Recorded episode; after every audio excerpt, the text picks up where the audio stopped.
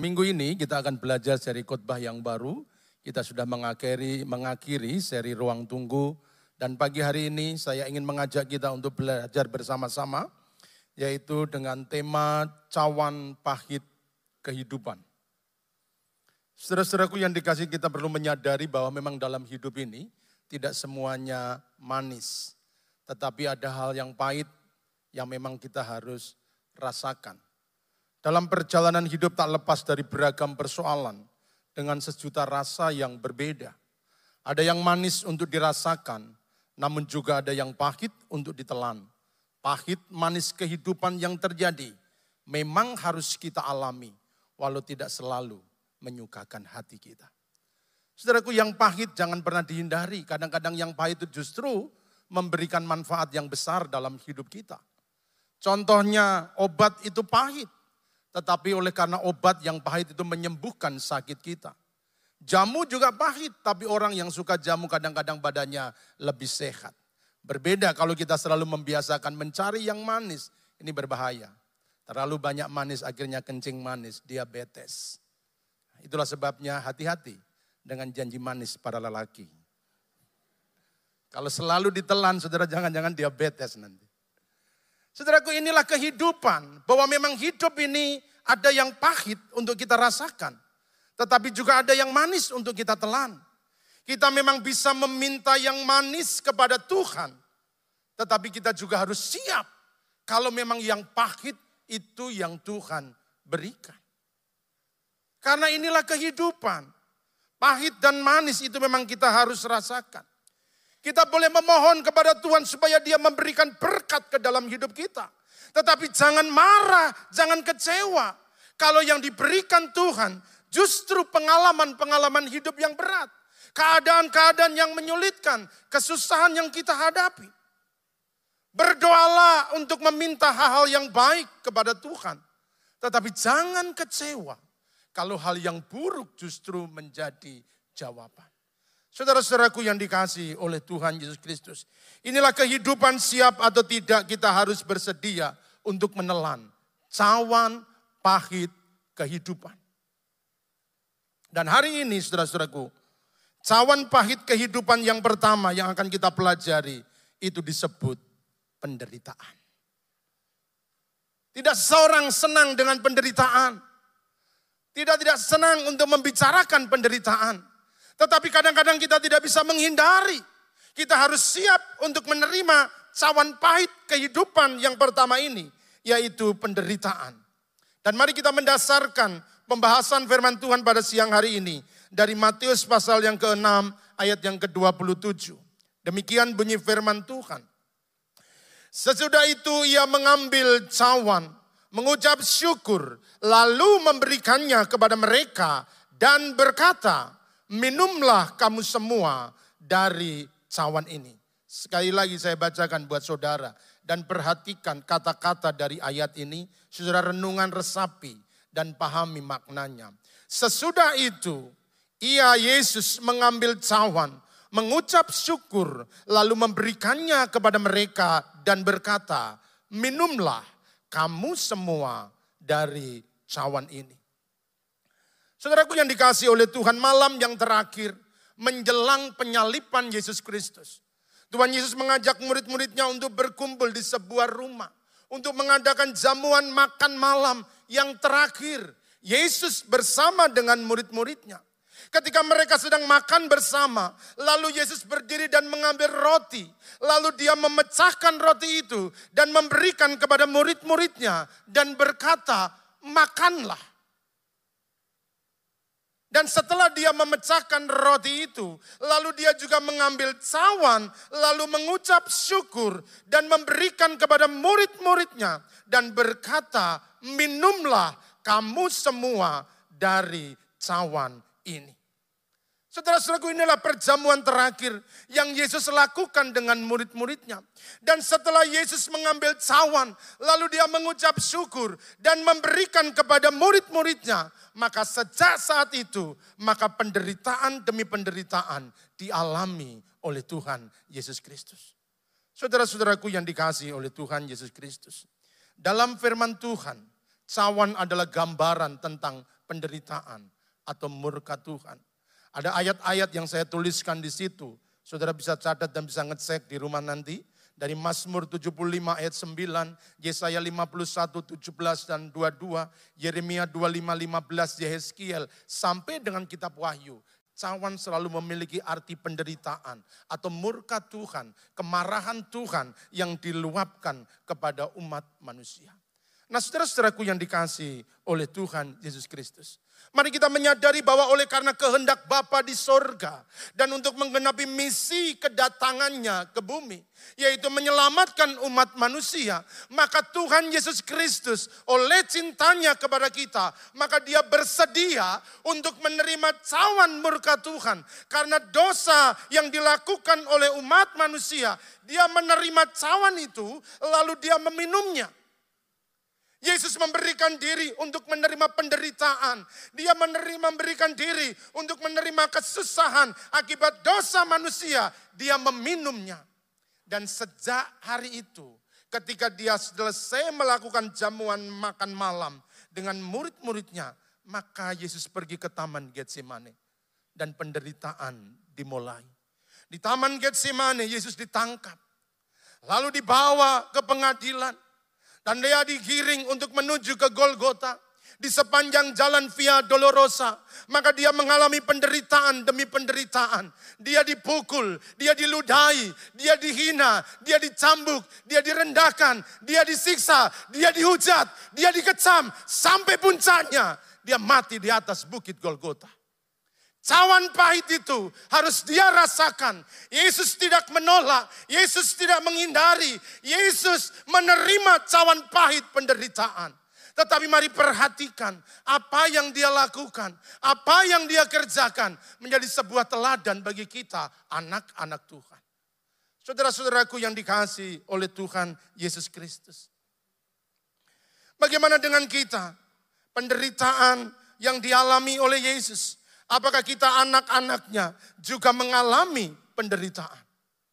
Saudaraku mari perhatikan, perhatikan. Setelah Yesus minum cawan itu, lalu dia memberikan cawan itu kepada murid-muridnya dan berkata, minumlah kamu semua dari cawan ini. Cawan yang sama yang digunakan Yesus untuk meminum anggur pada malam itu maka cawan yang sama diberikan juga kepada murid-muridnya. Sebuah literatur mencatat demikian, saudara.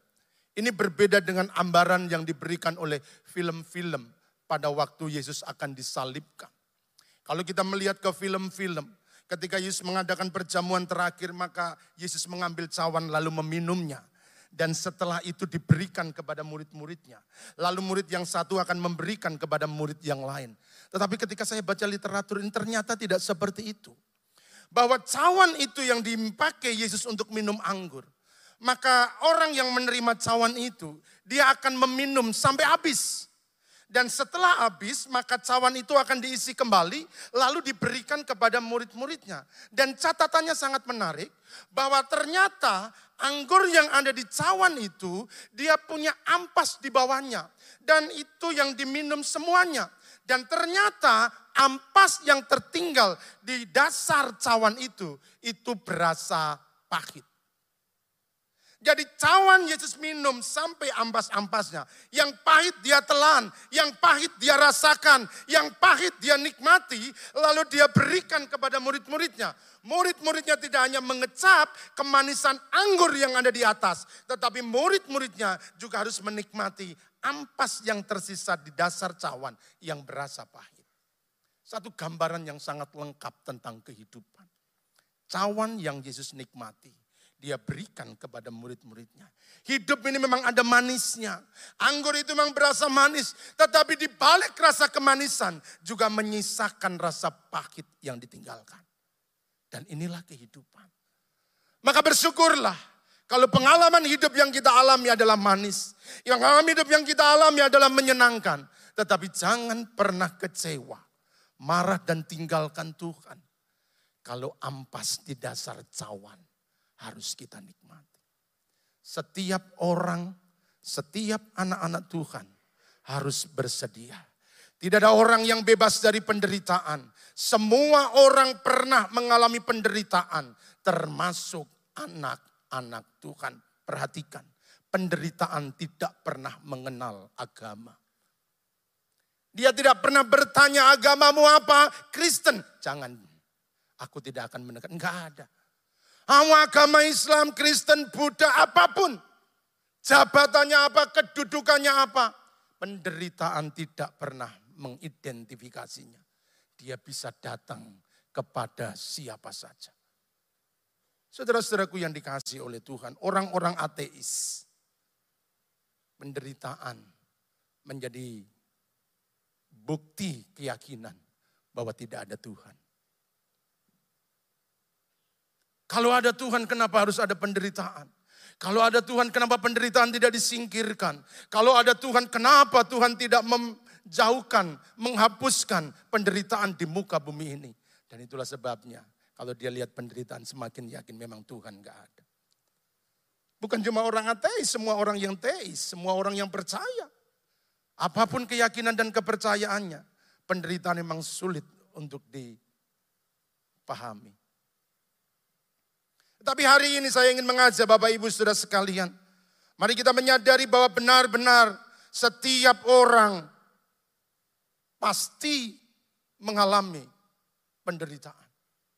Bahkan Alkitab sendiri pun menyebutkan, Alkitab tidak pernah menutupi. Bahkan Yesus sendiri pun mengatakan, harga pengiringan kita kepada Tuhan adalah penderitaan. Yesus berkata barang siapa mau mengikut aku, ia harus menyangkal dirinya, memikul salibnya, dan mengikut aku setiap hari. Alkitab tidak pernah menyembunyikan bahwa mengiring Tuhan akan dipenuhi dengan kesukaan. Mengiring Tuhan akan dipenuhi dengan berkat-berkat. Mengiring Tuhan akan dipenuhi dengan anugerah. Mengiring Tuhan akan dipenuhi dengan pertolongan. Yes, Memang ada berkat yang Tuhan janjikan, ada kemenangan yang Tuhan janjikan, tetapi di balik semua berkat dan kemenangan juga ada penderitaan yang harus kita alami sebagai anak-anak Tuhan. Yesus mengingatkan, rasul-rasul mengingatkan, dan perjalanan bapak-bapak gereja, orang-orang percaya membuktikan bahwa penderitaan memang beriringan dengan perjalanan hidup manusia. Siapa yang tidak pernah menderita yang pagi hari ini? Ada banyak macam penderitaan. Ada orang yang bebas dari penderitaan fisik. Karena dilahirkan dalam keluarga yang mampu, keluarga yang kaya. Nggak pernah tahu apa namanya susah cara fisik. Semua terpenuhi. Tapi apakah jiwanya bebas dari penderitaan? Cara fisik mungkin tidak menderita, tapi jiwanya menderita. Ada orang yang jiwanya nggak menderita, tapi fisiknya menderita. Menanggung penyakit yang bertahun-tahun menanggung kelemahan tubuh yang bertahun-tahun. Ada harapan-harapan yang tidak terpenuhi, ada impian-impian yang tidak tercapai, dan meninggalkan penderitaan dalam hidupnya. Saudaraku yang dikasihi oleh Tuhan Yesus Kristus. Meski Tuhan Yesus sudah mengingatkan bahwa memang ada penderitaan. Dan sejarah membuktikan memang harus ada penderitaan. Namun demikian tidak mudah untuk menghadapi penderitaan. Kadang-kadang kita siap, yes, enggak apa-apa, susah, enggak apa menderita, enggak apa-apa. Tapi ketika penderitaan itu datang, itu juga tidak mudah untuk kita hadapi. Ada beberapa respon orang dalam menghadapi penderitaan. Yang pertama adalah menolak penderitaan. Ada orang yang enggak senang dengan penderitaan. Daripada aku hidup menderita, maka pilihannya bunuh diri. Nah orang-orang yang bunuh diri itu memang mereka nggak mau menderita. Dia sudah tahu. Ini hidup penuh penderitaan, hidup penuh kesusahan. Ngapain hidup menderita? Lebih baik kita mati, hebas, tidak ada penderitaan. Tapi dia lupa bahwa ada penderitaan kekal yang akan dia alami. Dan ini bukan pilihan terbaik yang patut kita contoh. Yang kedua, menyangkali penderitaan. Ini banyak ini. Mungkin ada di antara kita juga melakukan seperti ini. Dan saya yakin ada. Karena itu saya temukan dalam perkunjungan, dalam sharing-sharing. Ada orang-orang yang menyangkali penderitaan. Merasa seolah-olah tidak ada penderitaan. Dia pura-pura, gimana kabarnya bu? Waduh baik-baik saja. Semua baik om, puji Tuhan, diberkati Tuhan. Padahal tahu persis hidupnya lagi susah. Keadaannya lagi hancur, hubungannya buruk. Tapi kalau ketemu, semua baik om, puji Tuhan. Tidak ada apa-apa, fine, fine. Itu menyangkali penderitaan. Dia menderita, tetapi dia berpura-pura bahwa tidak ada penderitaan, tidak ada kesulitan. Semua baik, itu hanya tampilan luar. Tapi dalamnya remuk, acur. Tapi dia sangkali. Dan ini berbahaya buat jiwa kita. Yang ketiga, menyalahkan diri sendiri orang lain atau keadaan. Ini banyak. Dan sering kali ini yang menjadi banyak pilihan. Karena itu akan menjadi pembenaran diri sendiri. Bahwa penderitaan yang aku alami bukan salahku. Tapi dia, tapi dia, tapi dia. Gara-gara dia aku menderita. Gara-gara dia aku menjadi susah. Kadang-kadang kita juga salahkan orang lain. Kita salahkan keadaan. Bahkan yang lebih parah menghukum dirinya sendiri. Saudara-saudaraku yang dikasih oleh Tuhan. Dan pilihan yang terakhir. Ini pilihan yang terbaik adalah beranilah menghadapi penderitaan. Hidup memang beraneka macam warna dan rasa. Ada yang manis, ada yang pahit. Ada yang merah, ada yang hitam, ada yang putih. Macam-macam. Tetapi pilihan yang terbaik, mari kita berani menghadapi penderitaan. Jangan tolak penderitaan, jangan sangkali penderitaan, jangan salahkan siapa-siapa. Berdirilah tegap, pandang penderitaan dan hadapi penderitaan. Saudara-saudaraku ini pilihan yang terbaik, jangan menghindari. Kalau penderitaan kamu kita hindari, maka kita tidak akan pernah menyelesaikan penderitaan. Sepanjang hidup saudara akan terus menderita. Kalau saudara menyangkali penderitaan, penderitaan ini tidak akan hilang. Penderitaan itu akan tetap tinggal dalam hidup saudara. Maka pilihannya adalah beranilah menghadapi penderitaan. Sekali lagi, saya bacakan buat saudara ayat pokok kita. Menghadapi penderitaan dengan berani, katakan demikian. Sesudah itu ia mengambil cawan, mengucap syukur, lalu memberikannya kepada mereka dan berkata, minumlah kamu semua dari cawan itu. Saudaraku, cawan yang dipakai Yesus untuk minum anggur pada malam itu, dia juga berikan kepada murid-muridnya. Penderitaan yang dia alami, itu juga pasti akan dialami oleh murid-muridnya. Ini suatu nubuatan yang Tuhan berikan kepada murid-muridnya. Kalau aku gurumu menderita, maka engkau murid-muridmu tidak akan lepas, tidak akan bebas dari penderitaan. Kalau aku mengalami penderitaan, maka percayalah engkau juga akan mengalami penderitaan. Oleh sebab itu jangan pernah sangkali penderitaan yang paling baik siapkan diri untuk menghadapi cawan pahit kehidupan. Kalau memang cawan pahit harus kita minum, maka belajarlah seperti Tuhan Yesus di Taman Getsemane. Dia berkata, ya Bapa, kalau memang cawan pahit ini harus aku minum, biarlah kehendakmu yang jadi, bukan kehendak. Saudara-saudaraku yang dikasih oleh Tuhan. Dan siang hari ini saya ingin mengajak saudara untuk kita belajar bersama-sama. Bagaimana caranya agar kita mampu minum cawan pahit penderitaan. Kalau kita tidak bisa menolak, kita tidak bisa menghindari, kita juga tidak bisa menyangkali penderitaan itu fakta, penderitaan itu ada, itu bukan mata forgana. Itu jelas nyata. Lalu bagaimana caranya kita mampu untuk menghadapi penderitaan? Beberapa hal saya ingin sampaikan kepada saudara. Kiranya menolong kita untuk berani menghadapi penderitaan. Yang pertama, terimalah penderitaan sebagai kasih karunia Allah. Satu Petrus pasal yang kedua ayat yang ke-20. Berkata demikian. Sebab dapatkah disebut pujian jika kamu menderita pukulan karena kamu berbuat dosa? Tetapi jika kamu berbuat baik, jika kamu berbuat baik, dan karena itu kamu harus menderita, maka itu adalah kasih karunia pada Allah.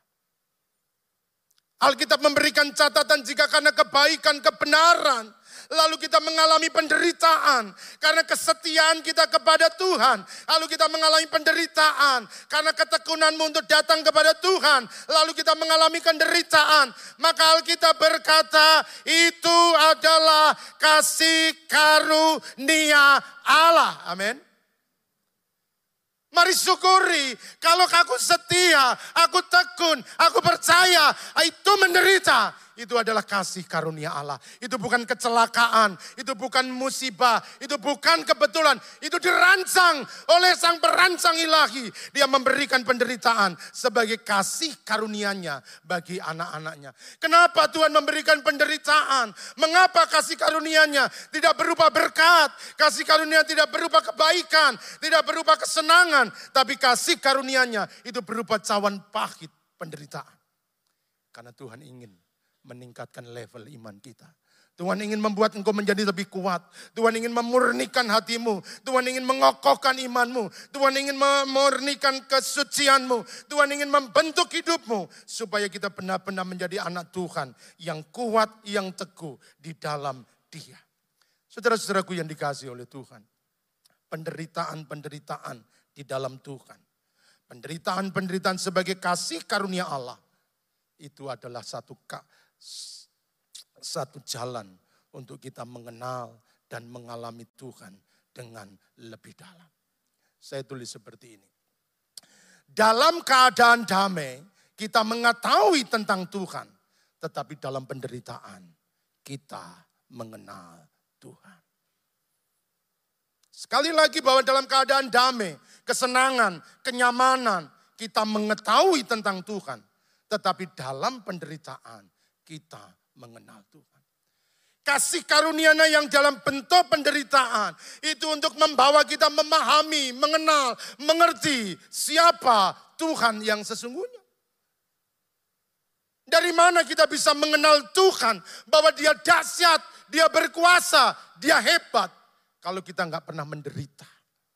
Tapi justru di tengah-tengah penderitaan yang kita alami, saudara tetap bertekun, setia kepada Tuhan, tetap tekun berdoa kepada Tuhan, tetap percaya kepada Tuhan. Lalu saudara berjalan bersama-sama Tuhan, melewati penderitaan, dan di ujung jalan kau akan berbicara, terima kasih Tuhan, benar engkau nyata, benar engkau ada. Dari mana semua kita tahu? Karena penderitaan. Ayub pernah berkata, Dulu kata orang aku kenal Tuhan. Tapi sekarang mataku memandang engkau. Oleh sebab itu mari kita syukuri penderitaan-penderitaan yang kita alami. Karena itulah kasih karunia-Nya yang dinyatakan kepada kita. Dengan penderitaan yang kita hadapi, dengan penderitaan yang kita alami, iman kita semakin kuat, iman kita semakin teguh di dalam Tuhan. Kisah Rasul-Rasul pasal yang ke-5 ayat yang ke-41. Firman Tuhan berkata demikian. Rasul-rasul itu meninggalkan sidang maka mahkamah agama dengan gembira. Karena mereka telah dianggap layak menderita penghinaan karena nama Yesus. Bagaimana mungkin orang yang dianiaya, orang yang dihina, orang yang direndahkan, karena imannya, karena percayanya, tetapi justru menikmati kegembiraan. Itulah kasih karunia Allah. Nah saudaraku sekarang mari lihat dalam diri kita masing-masing. Kalau saudara sehari-hari sedang mengalami penderitaan. Dan saudara tetap teguh percaya kepada Tuhan. Saudara tetap teguh di dalam iman. Maka syukurilah. Karena sebentar lagi kita akan naik tingkat. Kelas kerohanian kita akan makin tinggi. Kita didewasakan, kita dibuat Tuhan menjadi bertumbuh hanya melalui penderitaan. Pengenalan kita akan semakin dalam kepada Tuhan. Itulah sebabnya hadapi semua penderitaan. Jangan lari dari penderitaan. Jangan jauhi dengan penderitaan. Buka kedua tanganmu dan bersyukur. Terima kasih Tuhan. Oleh kasih karuniamu. Sekalipun sulit, sekalipun berat. Tapi aku tahu di balik penderitaan ada berkat, anugerah yang Tuhan telah sediakan. Amin. Yang kedua, mari kita melihat ikutilah teladan Yesus. Perhatikan, Yesus ambil cawan, dia meminumnya. Lalu dia berikan kepada murid-muridnya. Yesus sudah menikmati penderitaan. Dan dia memberikan teladan kepada murid-muridnya. Petrus yang dahulu dekat dengan Yesus, dia perhatikan apa yang Yesus lakukan. Yesus tidak menolak cawan penderitaan. Dengan gagah dan berani dia terima cawan itu. Lalu dia meminumnya. Petrus sangat jelas. Doa-doa yang dinaikkan di Taman Getsemane. Dia tahu ekspresi Yesus. Dia tahu bagaimana dia menghadapi penderitaan. Dan ditangkap jelas oleh Petrus. Dan ketika dia menghadapi orang-orang percaya di perantauan. Sebagai orang-orang yang minoritas. Mereka dipersekusi. Mereka dianiaya. Mereka diperlakukan tidak adil maka dia mengirim suratnya. Dan dia katakan dalam Petrus 1 Petrus 2 ayat 21. Sebab untuk itulah kamu dipanggil. Karena Kristus pun telah menderita untuk kamu. Dan telah meninggalkan teladan bagimu. Supaya kamu mengikuti jejak Saudara-saudaraku yang dikasih, ini adalah kekuatan bagi setiap orang yang mengalami penderitaan. Karena ternyata penderitaan-penderitaan yang kau alami, sudah ada orang yang pernah mengalaminya. Saudara kita tidak pernah sendirian dalam menghadapi penderitaan. Karena Yesus telah lebih dahulu dia mengalami penderitaan. Sebelum kita meminum cawan pahit penderitaan. Yesus sudah meminumnya lebih dahulu. Dia meninggalkan teladan, dia meninggalkan jejaknya supaya kita ikuti.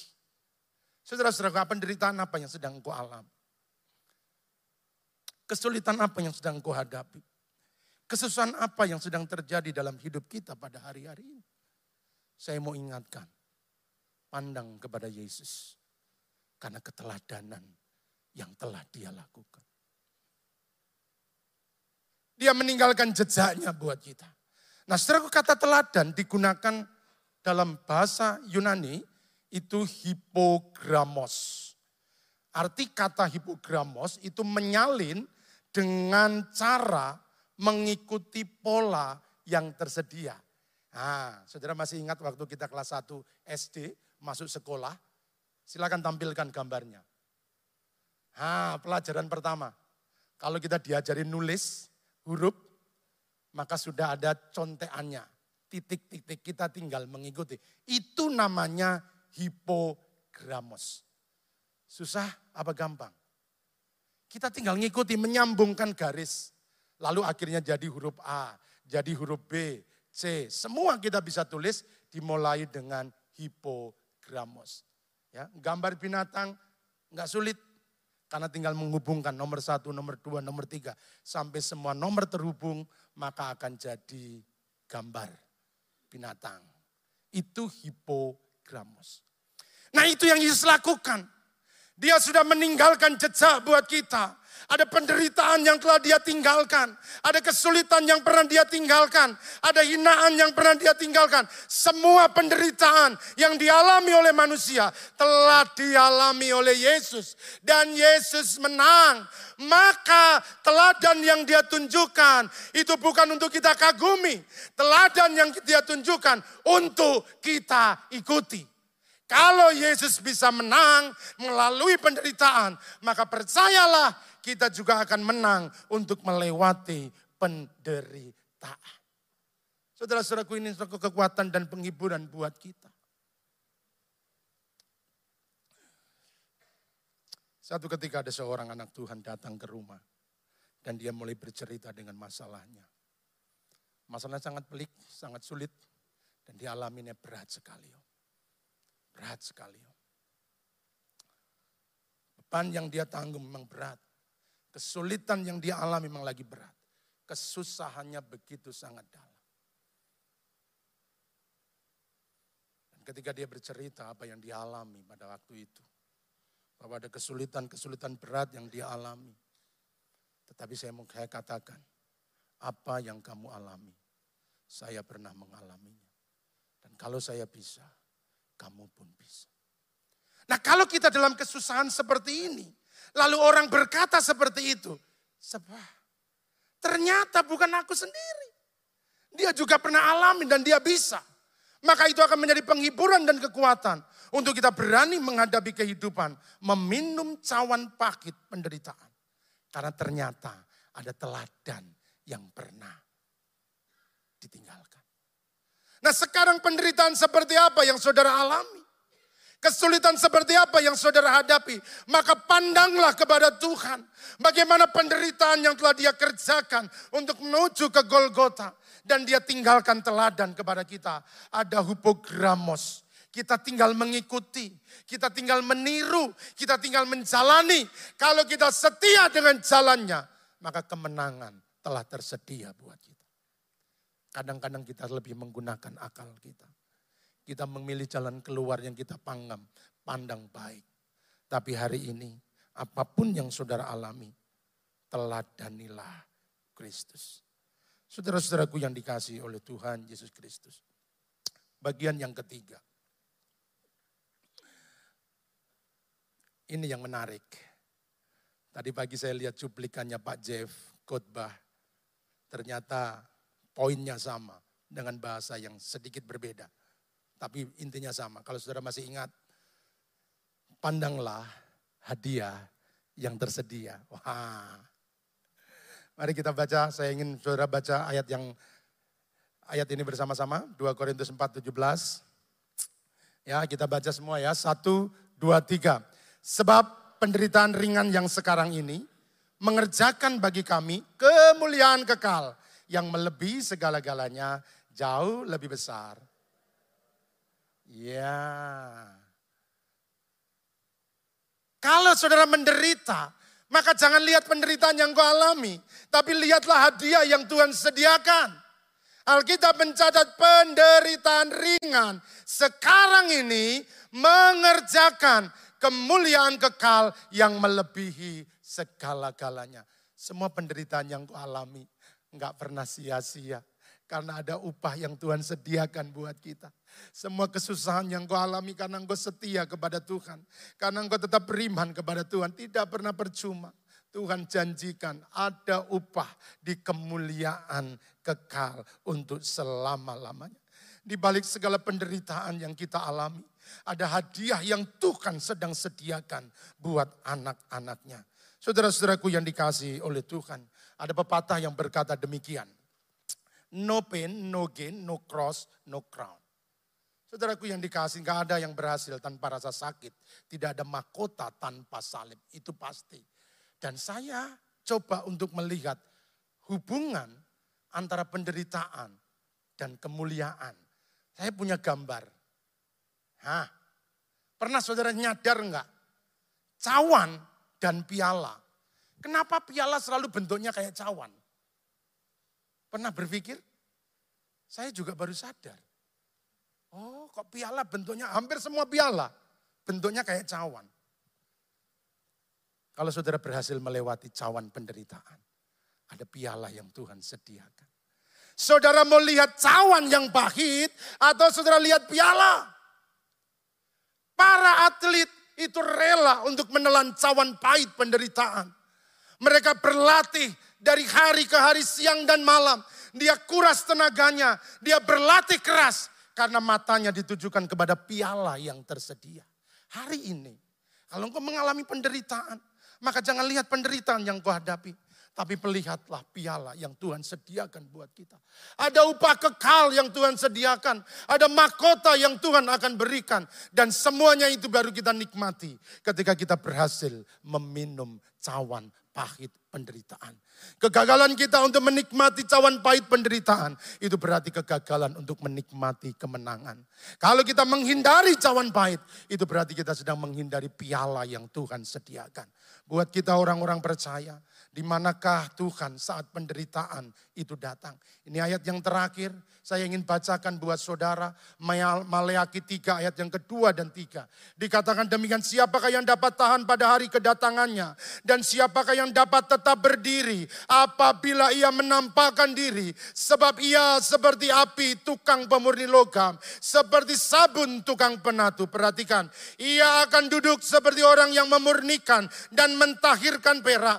Ia akan mentahirkan orang Lewi, menyucikan mereka seperti emas dan seperti perak, supaya mereka menjadi orang-orang yang mempersembahkan korban yang benar kepada Tuhan. Berapa kali kita sering kali menanyakan Tuhan, di mana Tuhan ketika penderitaan itu datang? Apakah Tuhan tidak melihat susahku? Apa Tuhan tidak melihat penderitaku? Apa, Tuhan membiarkan aku berjuang sendirian? Tapi hari ini firman Tuhan berkata, ia akan duduk seperti orang yang memurnikan dan mentahirkan perak. Saudara-saudaraku yang dikasih oleh Tuhan, dalam industri emas, ketika Sang pandai emas itu sedang memasak emasnya di atas tungku perapian. Ketika dia sedang memasak emasnya dengan api yang suhunya sangat tinggi. Mari menyadari bahwa api yang panas tidak dimaksudkan untuk menghancurkan emas. Api yang panas itu diperlukan untuk menyisihkan kotoran-kotoran dari emas. Supaya mendapatkan emas dan murni. Dan yang menarik selama proses pembakaran, selama proses pemurnian. Sang pandai mas, dia tidak pergi ke mana-mana. Dia tetap menghadapi tungku yang panas. Dia tetap jaga emasnya. Dia dia dia pelihara, dia temani sampai emas murni didapatkan. Barangkali engkau tidak pernah melihat Tuhan. Dan engkau bertanya, di mana Tuhan? Ketika ada penderitaan. Di mana Tuhan ketika kesusahan itu datang. Alkitab berkata, ia duduk seperti orang yang memurnikan emas dia dekat dengan saudara. Bahkan lebih dekat dari baju yang kau pakai. Meskipun kau merasa ditinggalkan semua orang. Ditinggalkan semua teman. Ditinggalkan semua kerabat. Karena kadang-kadang orang hanya datang saat kita dalam kebahagiaan. Tapi dalam penderitaan, teman-teman kadang-kadang pergi meninggalkan kita. Tapi hari ini Tuhan tidak pernah meninggalkan kita. Dia duduk seperti orang yang memurnikan luka. Sebab itu angkat kepalamu dan pandanglah kepada Tuhan. Ada Tuhan yang menemani kita. Ada Tuhan yang menyertai kita untuk melewati bersama-sama penderitaan yang kita hadapi.